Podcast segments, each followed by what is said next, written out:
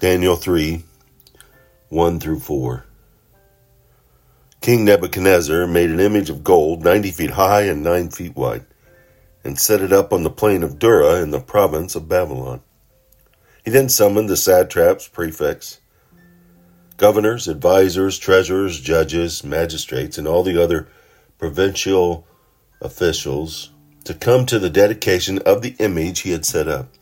So the satraps, prefects, governors, advisors, treasurers, judges, magistrates, and all the other provincial officials assembled for the dedication of the image that King Nebuchadnezzar had set up, and they stood before it. Then the herald loudly proclaimed, this is what you are commanded to do, O peoples, nations, and men of every language. As soon as you hear the sound of the horn, flute, lyre, zither, harp, pipes, and all kinds of music, you must fall down and worship the image of gold that King Nebuchadnezzar has set up. Whoever does not fall down and worship will immediately be thrown into a blazing furnace. I actually went through verse 6 there because it sets up this environment, this sets up the story of what happens with King Nebuchadnezzar, who had just previously, and we don't know the time frame between the end of chapter 2 and the beginning of chapter 3, but Nebuchadnezzar had just declared that Daniel's God was the God of gods and the Lord of kings, and he honored Daniel and he honored the great God that Daniel worshiped. And yet, here, Nebuchadnezzar sets up this golden image, 90 feet tall and 9 feet wide. In Babylon's religious cultures, statues were frequently worshipped, and Nebuchadnezzar hoped to use this huge image as a strategy to unite the nation and solidify his power by centralizing worship.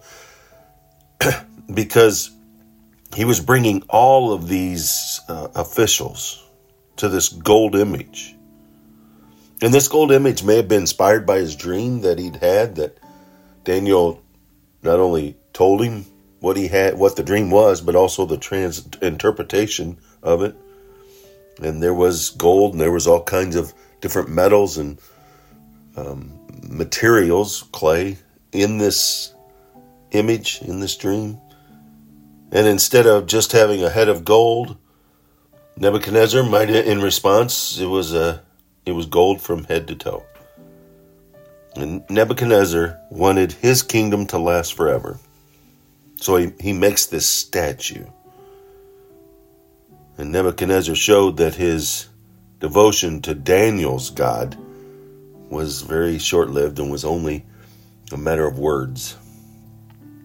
He neither feared nor obeyed the God who was behind his dream. And so he gathers the satraps, which were governors over major divisions of the empire and, and serving as the chief representatives of the king. The prefects were the governors over conquered cities, and governors were civil administrators over provinces. And he brings them all together, and all of the other officials to this dedication. And there's a blazing furnace. And they are told, the herald yells loudly, This is what's to happen when you hear the song, when you hear the music, you're to bow down and worship the image of gold. And this furnace was the punishment that those who didn't would be thrown into that fire. Temperatures hot enough to melt and smelt metals. And the roaring flames could be seen leaping from its top opening, and the fiery blast would kill anyone who was thrown into it.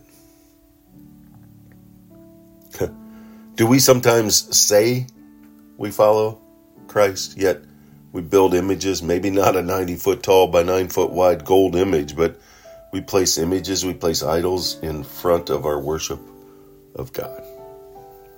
Be reminded that's that's not God's intention for our worship to him. His desire is for us to be fully and completely devoted in actions as well as words, in words as well as actions, that they mesh together in our walk. Go out today. Make it a wonderful God filled day of worshiping God alone. He did it.